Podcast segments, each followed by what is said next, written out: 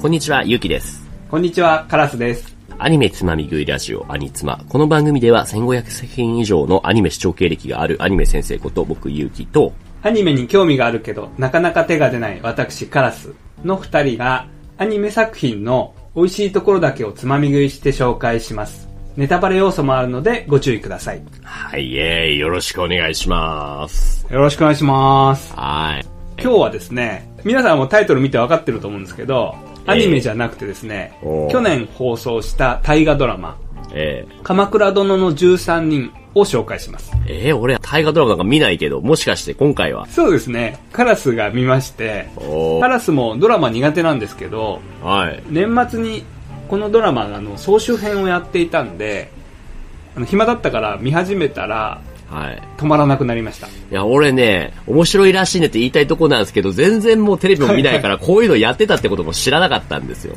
あ、そうですか、やってたっていうのんタイトル聞いてもピンとこなかった。あ、そのレベルですね。あ、いいわかりました、わかりました。大丈夫ですよ。あの、大河ドラマってね、毎年1年かけてやるんですけど、えその年によって面白い面白くないみたいなのあるらしいんですけど、私は全く見ないんですけど、うん今年、いや、あれ長いじゃないですか。おなんかね、48話あるらしいです。毎週1回1時間。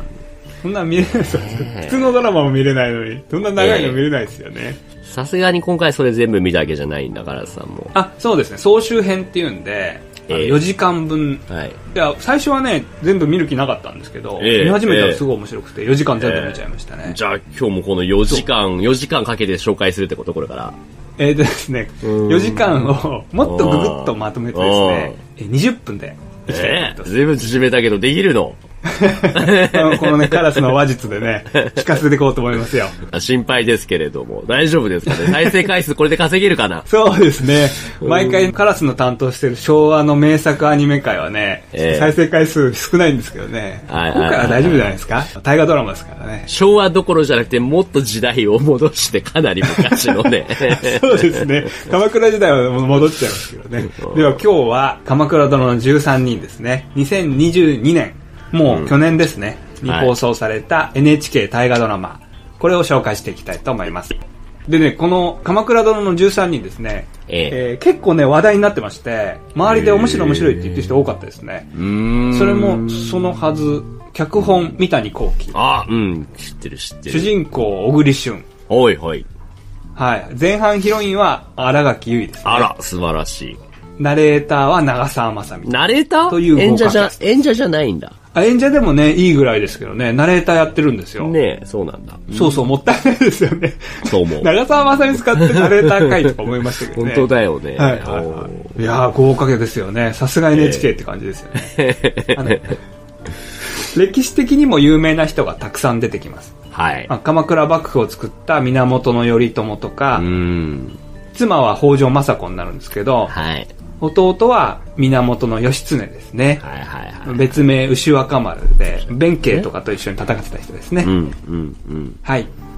今日はアニツマじゃなくてドラツマだね。ドラ、ドラツマ ドラツマ紹介していくと。お ーはい。それでは、NHK 大河ドラマ、鎌倉殿の13人をレッツつまみ食い。で、今回はですね、大河ドラマなんで、あらすじではなくて、時代背景になります。それを知りたいかな。世の中は平家前世の平安時代の終わりになります。平家じゃなければ人でないと言われて、養殖はすべて平家。まあ、平さんですね。うん。の平家の人間になってます。うん、うん。まあ、今で言ったら、総理大臣が平さん。うん、うん。その他大臣も全員平さん。うん、うん。自衛隊トップも平さん。天皇も平さんの子供。みたいな感じになります。平って今、今だと平さんって呼ぶんですね。それに平さんっていうのの人の元の平家って言ってるんだ。はい。そう、わかりづらいですよね。平の清盛とかなんで、まあ、平さんですね。あー。あー確かにそうですね。はいはいはい。一応それが平家なんでそのレベルで全然歴史知らないから、もうね、本当にもう引っ張ってってあ、よかったです、よかったでです。はい。そんな時代にですね、うんうん。平家と同じくらいの家柄の源氏のリーダーなのに、うん。お父さんも家族も平家に殺されちゃって、完全に落ちぶれちゃった、鎌倉殿こと源頼朝。これね、大泉洋が演じてるんですけど、はいはい。どうでしょうのね。水曜、北海道の地方テレビのね。そう、水曜どうでしょうね。あの人ですね。この鎌倉殿こと大泉洋は、子供の頃からもう落ちぶれてしまって、うんうん。関東の伊豆に平家に監視されながらひっそり暮らしてます。ここから物語がスタートします。はい。で、関東、まあ、坂東とも言うんですけど、は当時田舎でした。で、この関東の伊豆にいるのが主人公、小栗旬こと北条義時です。この主人公、小栗旬は、うんえー有力な武士の家、北条家の次男になります。うんうん。家の蔵で毎日木材をいじってるような純朴な男、はいはいはい。まあ、鎌倉殿はうん家柄が抜群なんで、まあ、偉いんですけど、うん。武力は全然持ってないんですね。なので、連れてる家来も一人だけになります。とてもじゃないけど、世の中をブイブイ言わせてるような平家を倒すなんてのがね、できそうにない。うんまあ、ただのヘラヘラしたボンボンのお坊ちゃまって感じでスタートします。なんか、これだけ聞いてると三国志とかで言うとこの蜀の劉備みたいな。ああ、そうですね。あ、素晴らしいです。歴史ね、先生分かってるじゃないですか。ちょっとだけね。さいやいやいや三国志出されちゃうとね、私も嬉しくなっちゃいますけど、あ、そう。そんな感じそうなんです。よ。でね、しかもね、性格にも難ありで、ええまあ鎌倉殿、うん大泉洋は、兵器から監視されている伊豆で、うんうん。もうそこら中の女に手をつけるんですよ。えそうなんですよ。のそして、主人はい公、小栗旬の憧れの人だっー。た、あらららら。新垣結衣うんと子供を作っちゃいます。あらららららら。そういうこと。そうだそうなんですよはい。うんただね、物語はちょっとなかなかそううまくいかなくて、うんうんうんえー鎌倉殿は平家に監視されてますから、えまあ、平家の敵なんですね。うんうんうん平家を恐れた新垣結衣のお父さんはですね、え。うん命令で生まれた子供を殺しちゃいます。殺し屋がうん幼稚園くらいの子供を川まで連れて行ってはい殺しちゃうんですよ。うん。まあ、新垣結衣がめちゃくちゃ悲しみます。荒垣結衣が悲しみますっていうのは、それは、えっと、役名じゃない、キャラ名何でしたっけ？荒垣結衣が愛されてるのが、あんまり、ねちょっとうんあーそんなにえっとあれな、そうメジャーなあれではないんですね。この、その後、うんうんうん大きなあれな人ではないですね。うんうんうんそう、あのね、荒垣結衣も、まあ、頑張ってるんですけど、はいはいはいちょっと今回は20分の短縮放送なんで、荒パートはざっくり切りまああ、うんガキがポットでなんだ。うんす。すいませんね。いや、いい役してたんですよね、もそうう。もうい話したいんですけど、ちょっとはい20分しかないから、はいごめんなさい、もうバッサリはい言います。はいはい。はい。で、監視先の家から追い出された鎌倉殿が、うん。今度は主人公、小栗旬のいる北条家に転がり込みます。で、当時、関東は坂東って呼ばれてたんですけど、平家が支配していたの面白くないなと思ってた北条パパ、うん小栗旬のパパですね、たち、うん坂東武者って言われる武士たちは、力はないけど家柄抜群の源氏のリーダー、はい。鎌倉殿こと大泉洋を使って、平家を関東から追い出したいっていう気持ちがありました。はない。なんか、あなんか、ずっと聞いてて、鎌倉殿、鎌倉殿来て、鎌倉殿って、なんかその、なんちゃら殿みたいな、なんかそういう場所とかお寺みたいな、そういうことの話をしてるんじゃなくて、人のことなんですね、鎌倉殿っていうのはあ。そうです、そうです、そうです。これね、鎌倉殿って読んじゃう人も初見は多いみたいなんですけど。もう鎌倉殿のえー13人っていうのは、そういうことかと思ったら違うんですね。そうそうそう、そういう話じゃないんですね。あはいはいはいあの、大泉洋さんと13人みたいなあ、イメージです。鎌倉のお殿様ってことか。そういうことなんですよ。はいはいはいはいそうそうそう。はいそうそうそうそう、そういうことですね。鎌倉幕府って3代まで続くんですけど、はいまあ初代、2代目、3代目。初代がはいはいはい今出てきているあ、そうですね、大泉洋あ、そういうことですね。失っていう話になります。はいあ、いえいえいえ、全然大丈夫です。で、それを支える武士たちっていう感じですね。うんうんまあ、坂東武者っていう名前。ええ。後に御家人とかっていう名前になるんですけど、まあ、この武者たちですね。はいはいはい。うんうんただですね、もちろん、あの、平家ブイブイ言わしてるんで、うん。うん。これ失敗したら、文字通り一族老頭皆殺しってやつになっちゃうんですよ。うんうん。自分は愚か、親族までみんな首切られちゃう感じになっちゃううんですね。んうんうん。なので、マジで命がけのミッションになってきます。それを何鎌倉殿、大泉洋が率いる、大泉洋はいがはい。率先して行うんじゃなくて、えっ、と、バンドバンドはいバンド武者バンドあはいはいはい。はいはい。このたちの傀儡として手駒にされるみたいなイメージ？あ、さすが先生ですね。そこら辺がね、面白いところで、ええ。どっちが主導権握るかみたいなのが、ん。この後ずーっとメインになってくるんですよ。へえ、そうなんだ。なかなか自分で思うようにできるわけではないんですね。じゃあ自分の力でね。お互い綱の引っ張り合いじゃないですけど、うんうん。単純に大泉洋が引っ張ってくる。だってだけじゃないんですよね。うん。うん大泉洋は武力ないですから、ええ。バンド武者たちが戦わなきゃいけないみたいな。言い方がすごい悪いけれども、なんか天皇っていう力というよりも権威としてのね、パワーがある。はい。天皇が大泉洋みたいな。で、それを囲って、権威を使って、平家を覆そうみたいな感じ。はいはいはい。そう、そうですね。今、スタートはそんな感じなんですけど、ここら辺から変わってきます。おー。それがね、見どころになってくるんで、先生、ありがとうですよ。本当いいとこね、ついてくれる感じですおねー。で、ちょっと続きますね。うん。あちらこちらの女に手を出す鎌倉殿は、今度は主人公、小栗旬の姉、はい。北条政子。聞いたことある。これ有名人ですね。うんうんこれが小池栄子が演じてるんですけおど、ー。に手を出し始めます。はい。主人公小栗旬は怒っちゃいます。あお姉ちゃんにね。憧れの荒垣結衣に子供を作って、次は姉さんに手を出そうか、つって。うんもう節操なさすぎだろうって話ですね。はいはいはいはいはい。で、そんな鎌倉殿は、大泉洋さんですね。ヘラヘラしていて、うん逃げ切らないんですね。うんうんうん。で主人公小栗旬はもう思います。うんこの人本当に平家滅ぼす気あんのかよ？ないね。俺たちバンド武者もうん平家を追い出したいけど、うんやるならお前命がけなんだぞと。はいはいはい。肝心の鎌倉殿がこんなにヘラヘラしてて、女の資料を回してんじゃなって、うそんな風にですね、不安に思う主人公小栗旬子とうん北条義時に、うん、いつもヘラヘラしてる鎌倉殿は、うんついに本心を打ち明けます。キリッとした顔になってですね、うん。大泉をこう言います。うんうん。わしは平家を打倒する力を貸せ義時って言うんですね。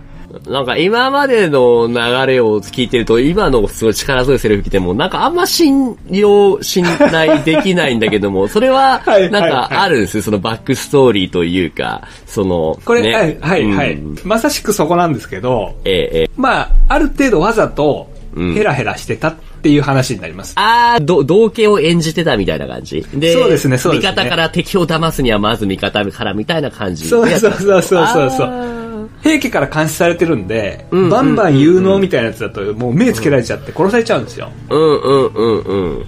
っていうのもあって、いや私無害ですけど、みたいな感じでやっていく必要がああ、いいじゃん、いいじゃん。ねじゃあ結構作詞ってことだね、この。そうなんですよ大。泉洋は。まあ、ただ、女好きっていうのは本心です。あ、それは本心だあの、この、この後もね、いろんな女に手つけてね、あの、奥さんから怒られたりされます。なるほどねそうです。うんそう、ここら辺まででね、うわ、面白いぞってなって、残り全部総集編、全部録画してみました。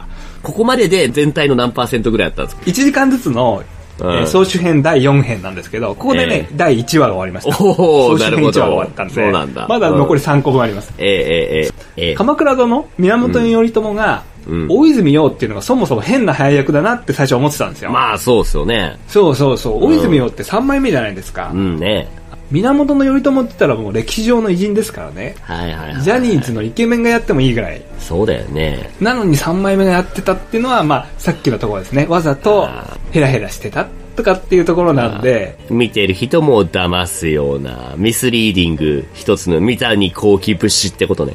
そうそうそうです。まさしくまさしく。そこがね、見てて、あ、これ面白いなとか思ってきちゃいましたね。そうだったんだ。はい。そしてついに鎌倉殿が挙兵します。兵を挙げる。俺やるぜみたいな。おみんな集まれみたいな感じですね。うんうん。で、打倒平家を目指していきます。はい。ただですね、平家にボッコボコにやられちゃいまああ、ダメだ。なんですよ。そうなんですよね。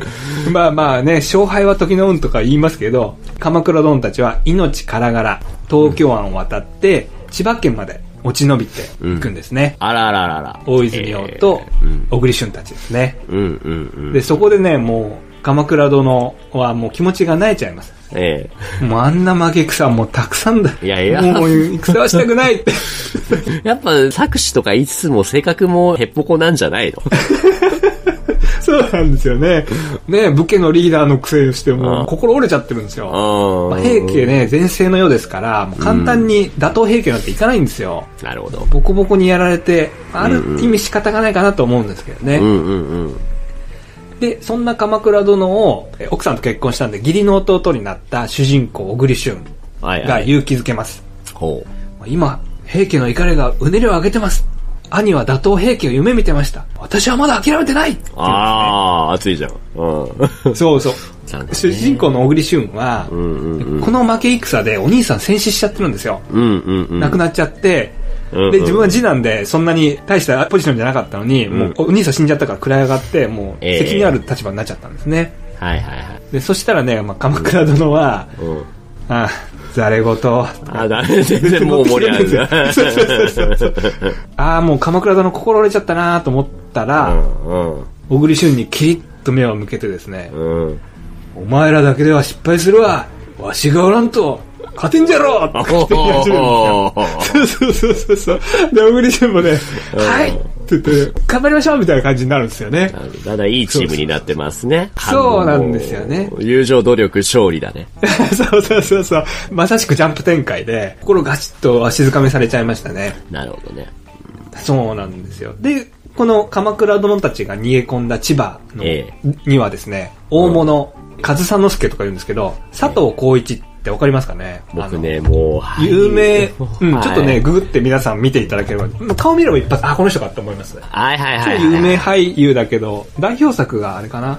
三谷幸喜作品で、うんなんだっけ、マジックアワーみたいなのがあった。はいはいはいはい。はいあった、来ました。はで、今の時代だと誰もが知っている源頼朝の鎌倉殿なんですけど、うん。当時はまだ弱小な弱小の人なんで、まあ全然誰も手を貸してくれないんですね。えでも主人公の小栗旬たちがなんとか説得して味方になってもらいます。え。おー。このね、佐藤浩一が味方になるシーンも面白いシーンなんですけど、うんうんまあ、超短縮放送なんでバッサリカットになりますね。まあ仲間になってくれると力強い。そうですね武武将？武将、そうですね。武将が士。うんまあ、坂東武者とか、武士とか言ってますね。そしてここで鎌倉殿たちは初めて本拠地を鎌倉に構えます。じゃあそれまでは鎌倉殿じゃなかったってこと？あ、そうなんですよね。お。あの、私が都合上ですね、はい。最初から鎌倉殿って呼んでたんですけど、ドラマでは初めてここで鎌倉との関わりが出てきますね。なるほど。で、千葉の大物、佐藤浩一も、鎌倉殿の傘下に入ったんで、うんうん。この宣伝効果でですね、鎌倉殿の本拠地となった鎌倉には、関東中から坂東武者っていう武士ですね、が集まってきて、すごい数の軍勢になってきました。おー。平家側もビビっちゃいます。で、ここで有名人、源義経が合流します。はいはいはいはいはい。これはね、菅田将暉ってわかりますかね？うんうん、知ってます。あの人。で、生き別れた兄弟の再会に、大泉洋も涙します。あらららら。うん。でもですね、このお兄さん頼朝、鎌倉殿と、弟の義経のこの兄弟喧嘩っていうのは、日本屈指の有名歴史イベントなんですね。さすがに先生も知ってますかね、この後の結末。この兄弟どうなるか。えーっと、えーっと。歴史弱者なのでよくわかりません。歴史弱者あ、この兄弟その、よ頼朝と義経って兄弟で、はいはいはい。あー、知らない。あのね、知ってるけども、兄弟がどうなるみたいなとこも全然覚えてないです。あ、なるほど、うんそうなんですね。うん。あ、わかりました。だからまあこの後出てくるんで、まあ知らない人はそのまま聞いてください。大河ドラマを見てる人はもうほぼ分かってるんで、はいはいこの涙のね、うん再会もですね、結末、ああなっちゃうんだよなみたいな複雑な気持ちで見るような形になります。あー、私もそうだったなんるほど。再会した時点では仲がいいけども、もうその後仲違いすることが分かってるからってことですか？そうそうそうそうそうそうそう。そうですね。そんな話になりますね。で、そんな源義経、菅田将暉の戦いもあって、平家は滅亡します。はい。ここら辺もね、面白いんですけど、バッサリカットでいきますよ。うん。鎌倉殿は涙します。ついに、ついに、ついに平家が、平家を倒したんだとか言ってね、泣いちゃうんですあ。らららら。うん。で、ほとんどのリスナーの方はご存知の通りですね。こっから兄弟の仲違いが始まります。あらららららら。そういうこと。そうなの。はい。義経、菅田将暉が、京都にいる上皇、まあ、天皇の上の人ですね、の策略で、鎌倉殿とうまくいかなくなってきます。そして、鎌倉殿は、義経をチームから追放しちゃうんですね。へえ、そうなんだ。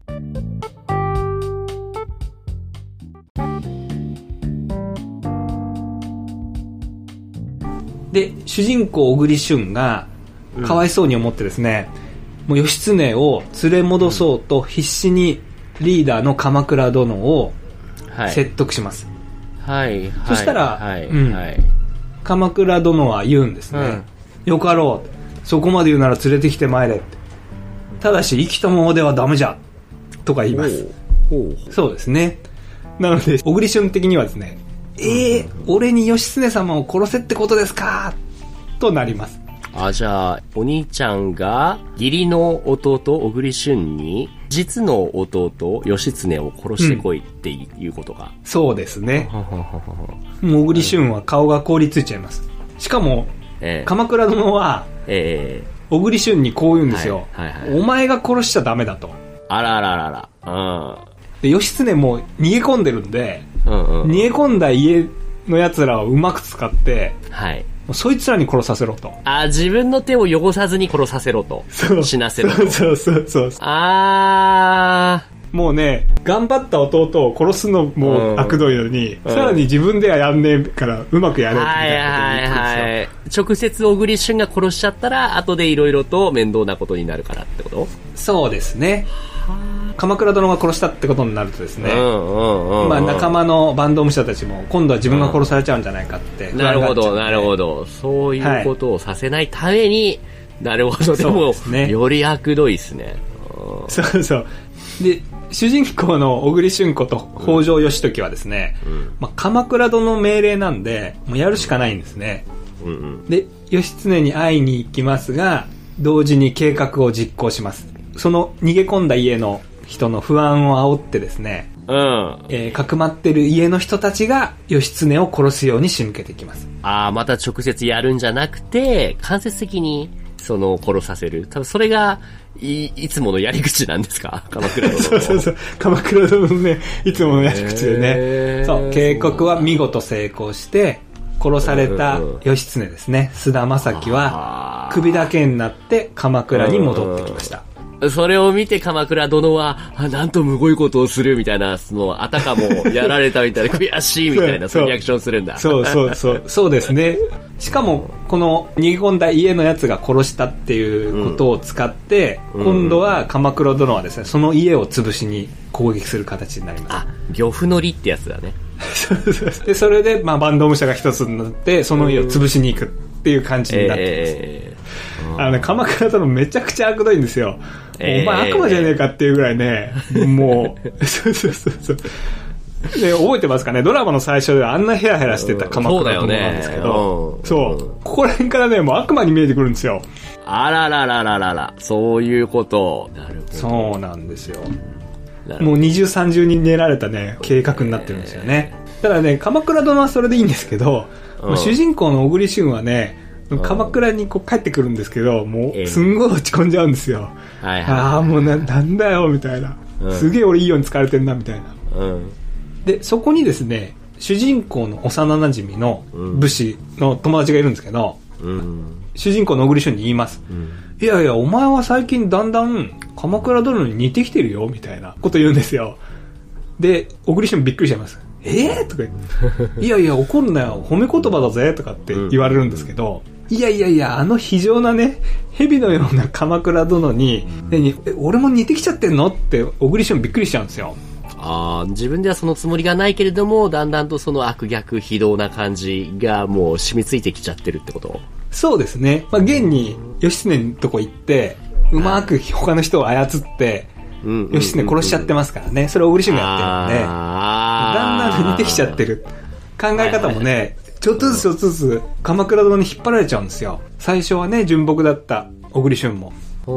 ん、不満を感じつつもね、うん。でもそれでも従うわけでしょ？やっぱりその大義のために。そうですね。まあ、武士なんで、うん。まあ上司は絶対っていうことで、基本的にはもう逆らえないですね。なるほど、なるほどね。まあ、しかも義理のお兄さんですからね、もう一連卓勝みたいな感じなんで、うん特にまあ逆らうわけではないんですけど、ううんわ、俺似てきちゃってんのかよって感じになります。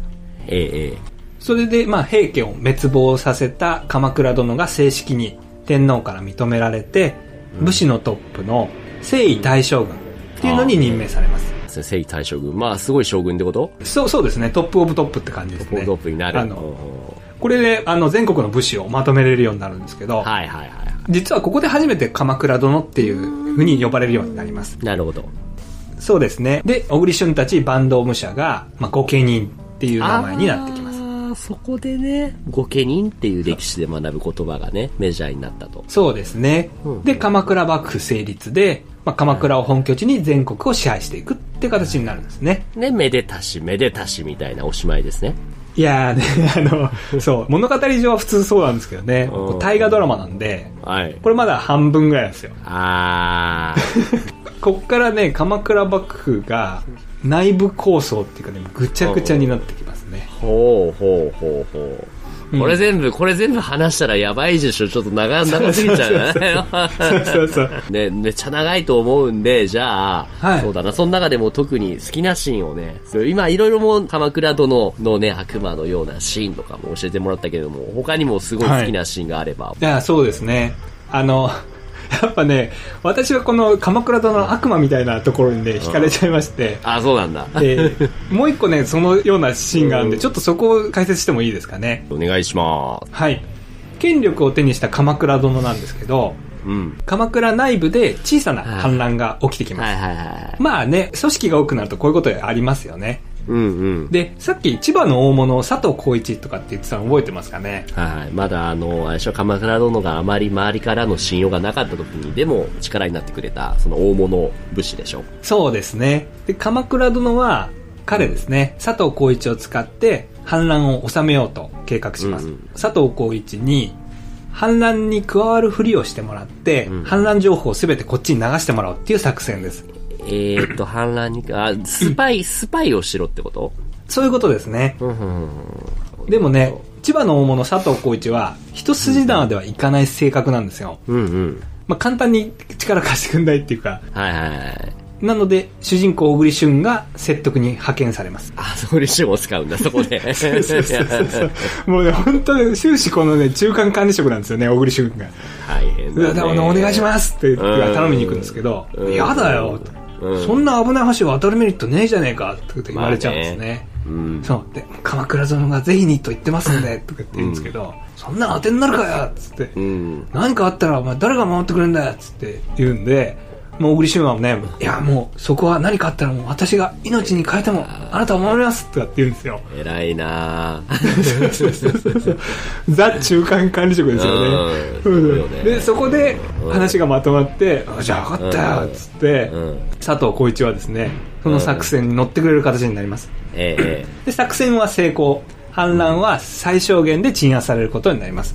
えうんうん。で、ここからなんですけど、反乱した人たちをどういうふうに処罰するかっていう会議を、まああ、開く形になるんですね。まあ、これは内部の会議なんですけど、鎌倉殿と家来たち何人かでしていきますもう。だんだんもう見えてきたけど。どういう。そうですね。もう関連したんでだんだん分かってくると思うんですけど、もうこの流れですからね。でその中には、まあ、主人公の小栗旬も当然含まれます。うん、うん。はい。で、その処罰会議で、反乱するふりをして、反乱をね、未然に防いだ、立役者ですね。千葉の大物佐藤浩一を、斬首、首切りっていう形に話になってきちゃうんですよ。佐藤浩一のおかげで、こうやって反乱が最小限に済まされたのに、でも、最終的にはお前が全部泥をかぶれと。そうですね。まだ今ね、計画段階のとこなんですけど、んもうあいつもう首切りね、みたいな話になるんですね。うんうん。なんで、その会議に出てた小栗旬はもうびっくりしちゃいます。うんうん。いやいや、ちょっと待ってくれと。佐藤浩一は、鎌倉殿の命令で、あくまで不利しただけじゃないですか。もう褒美与えてもいいぐらいなのに、え、なんで罪になるんですか？って、死罪っておかしくないですか？って話になるんですよい。や、でも、な、か、わかるよ。多分、それが理由じゃないんでしょ。本当はそもそもに反乱を収めるためじゃなくてってことだよね。そうそうそうそう。そうだ、まさしくそうなんですよね。今みたいにねうん、小栗旬が言うんですけど、会議に出てる人、シーンとしちゃうんですよ。なんか、無表情になっちゃう。で、小栗旬が、ハッとします。まさか、最初からそのつもりで？みたいな。そう、先生が今言った通りですね。うんで鎌倉殿はもう最初から内部の邪魔な存在である千葉の大物、佐藤浩一を殺すために、逆にですね、小さな反乱を利用した形になったんですね。で、その刑が執行されます。あ反乱をしたとして死罪を言い渡される佐藤浩一。うんうん。佐藤浩一はもうこう言います。いやいや、お前ら勘違いしてるぞ俺はもう鎌倉殿の命令で反乱のふりをしただけだまあ当然こう言いますよね。あー、なるほどね。うん。ゲロ、ゲロっちゃうんだ。うん。あそうですね。いや、ちゃんと命令でしたと。反乱じゃないです、命令です、みたいな話。うんうんで、うん主人公、小栗旬はその場にいるんですけども、苦しい顔で手を握りしめて見てるしかありません。うんうん。で、みんなが聞いてくれないんで、佐藤浩一は、主人公、小栗旬を、義時を見つけて言います。おい、義時なんとかしてくれようんうんただですね、義時はもう何も言えず、顔を下にするしかないんですね。ねそうだよね。言えないよね。言っちゃったらもそううね、自分もね、殺されちゃったりするだろうしね。そうそうそう。そうなんですよね。おい、義時義時って言ってる間に、後ろからぐさっとですねうん、千葉の大物、佐藤浩一は切られちゃいます。あまだね、死んでなかった佐藤浩一に対して、義時はもうたまらずですね、とどめをこう止めに入るんですね。うん。で、そんな義時に対してですね、うん。その場にいた鎌倉殿が一括します。うんそこまでだ、義時うん。近づけば、お前も切るみたいな感じになるんですね。もう最初からだってもうこれは、佐藤浩市のキャラを、もう、反乱分子としてその血絶対出てくるから、その前にその目を抜いてこう潰しとこうみたいな。そういうそうなんですよだね。まあ、悪どい計画だったんででね。もそのために自分の手をどっと汚すんじゃなくて、中間管理職のね、義時 を使うっていうのがもうね。てか毎回そうだよね、パターンがね。そうね、もうこのパターンが多いんですよね。うんもう義時も手を振るわってね、クーってななるここが見どころなのかな。もうやっぱこのシーンがね、わしづかみにされちゃいましたね。はい、それを見て、その何、カラスさんの感動したもう何、憎いの？その、鎌倉殿が。それともなんか苦しいの？それとも、いや、もうクククって感じなの？あそうですね。もう見てる人は主人公目線なんで、クーってなりますね。カラスさんもそう。え、私、私、そう、もうそれそれ、もうクーってなって、クー。うん。でも悪魔かお前はキーってなって終わりですね。ただまあ、ね、大事なことっちゃ大事なことなんで、ええ。この野郎死んじまえとは思わないんだけど、我慢するしかないんだけど、これひどくね？ーと思う感じが面白かったですね。ね。でもそこまでやったからこそ征夷大将軍になれたんだろうね。いや、そうですね。いや、だから、さっきの話の繰り返しになっちゃうんですけど、本当に、大泉洋っていうキャストがバッチリだなっていうか、ああ、そうなん。絶対そんなことするように見えないっていうね、す配役にものすごいえげつない役をやらせていや、もう、演技も上手くて、もう後半悪魔にしか見えないんですよね。大今にしか見えい。ないん 他のところで見ても、ああ、鎌倉殿だあ、悪魔いたってなるようそうそう。面白いことやっても、逆に契約じゃねえこれみたいな思っちゃう感じですね。そうなんですよ。まあ、こんな感じで物語はまだ続くんですけど、アニツマはここまでになりますね。なるほど。どうする？ちょっと、せっかくだから、この後鎌倉殿はどうなるんですか？みたいな感じをね、ちょっと聞いてあもって。そうですね。で、そこら辺だけちょっと軽く話しておきますね。はいもうこの後ね、散々悪魔の所業をしてきた鎌倉殿はですね、急死します。あいきなり死んじゃうんですよ。そこは謀略に誰かにやられるとか、それこそ小栗旬に後ろから刺されてとかじゃないんだ。とかじゃないですね。その後の戦国時代みたいなのと違うんで、もう主従関係はしっかりしてるんですよ。まあ、あへの、ー作戦鎌倉殿殺して上にはいけないんで、ああ、そうなんだ。あの、普通に病死っていうかね、いきなり死んじゃうんですよ。ああ、そうなんだ。そこで、まあ、坂東武者たち御家人がですね、うん二代目の鎌倉殿を誰にするかで争い始めたりとか、はいはいはいはい。で、小栗旬のパパですね、北条パパが、うん。権力握っていくんですけど、いろいろかき乱しちゃったり、へえ。今度は小栗旬はもう父を殺さなきゃいけなくなってきちゃう。えぐ。そうそうそう。え、二代目の鎌倉殿は小栗旬じゃないんだ。あ、全然違いますね。違うんだ。13人の中の一人が小栗旬ってことなんだっけ？そうですね。あー、なるほど。そう、しかもね、今度二代目、大泉洋の子供が二代目の鎌倉殿になるんですけど、ええええそれを補佐するために13人ついてくる感じになるんで、ええ。へえ。二代目からの鎌倉殿の13人になりますね。はいはいはい。二代目はこれ誰がちなみにやってるんですか？はい。二代目はね、金子大地。金子大地。いや、この人。あ、でももう個人、個人マークがついてるよ。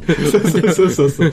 二代目の鎌倉殿も結構あっけなく死んじゃうってこと？二代目鎌倉殿もね、自分でガンガン引っ張っていこうとは思うんですけど、御家人たちがですね、都合が悪くなって、二代目を切り捨てるみたいな感じになってきますね。御家人が殺すの？そうなんですよ。もうそれに小栗旬とかが、えええー立ち回っていったりするんですけど、うん。次また三代目の鎌倉殿がついた頃、その子供の三代目がついた頃にはですね、えだんだんもう、小栗旬が主導して三代目殺していくぐらいな感じになってきますね。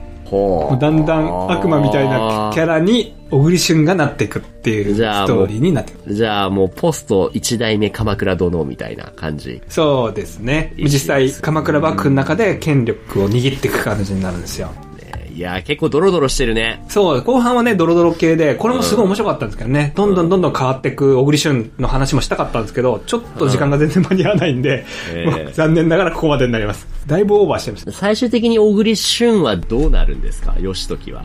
あ、小栗旬は、鎌倉殿の飾りとして、うんうんうん。ナンバー2の執権っていう役職に上り詰めます。えーあ、へえ、なんか謀略にかかって誰かに殺されてしまうみたいな終わり方ではないんですではないですね。お姉さんの北条政子と一緒に天寿を全うする形になるんですけど、最後はい。亡くなっちゃうという話になりますね。いやー、歴史の作品って本当に見せ方によって結構いろんな捉え方ができると思うんですけれども、多分この鎌倉殿に関しても他の作品だったらここまでブラックに書かれてなかったりするのかな。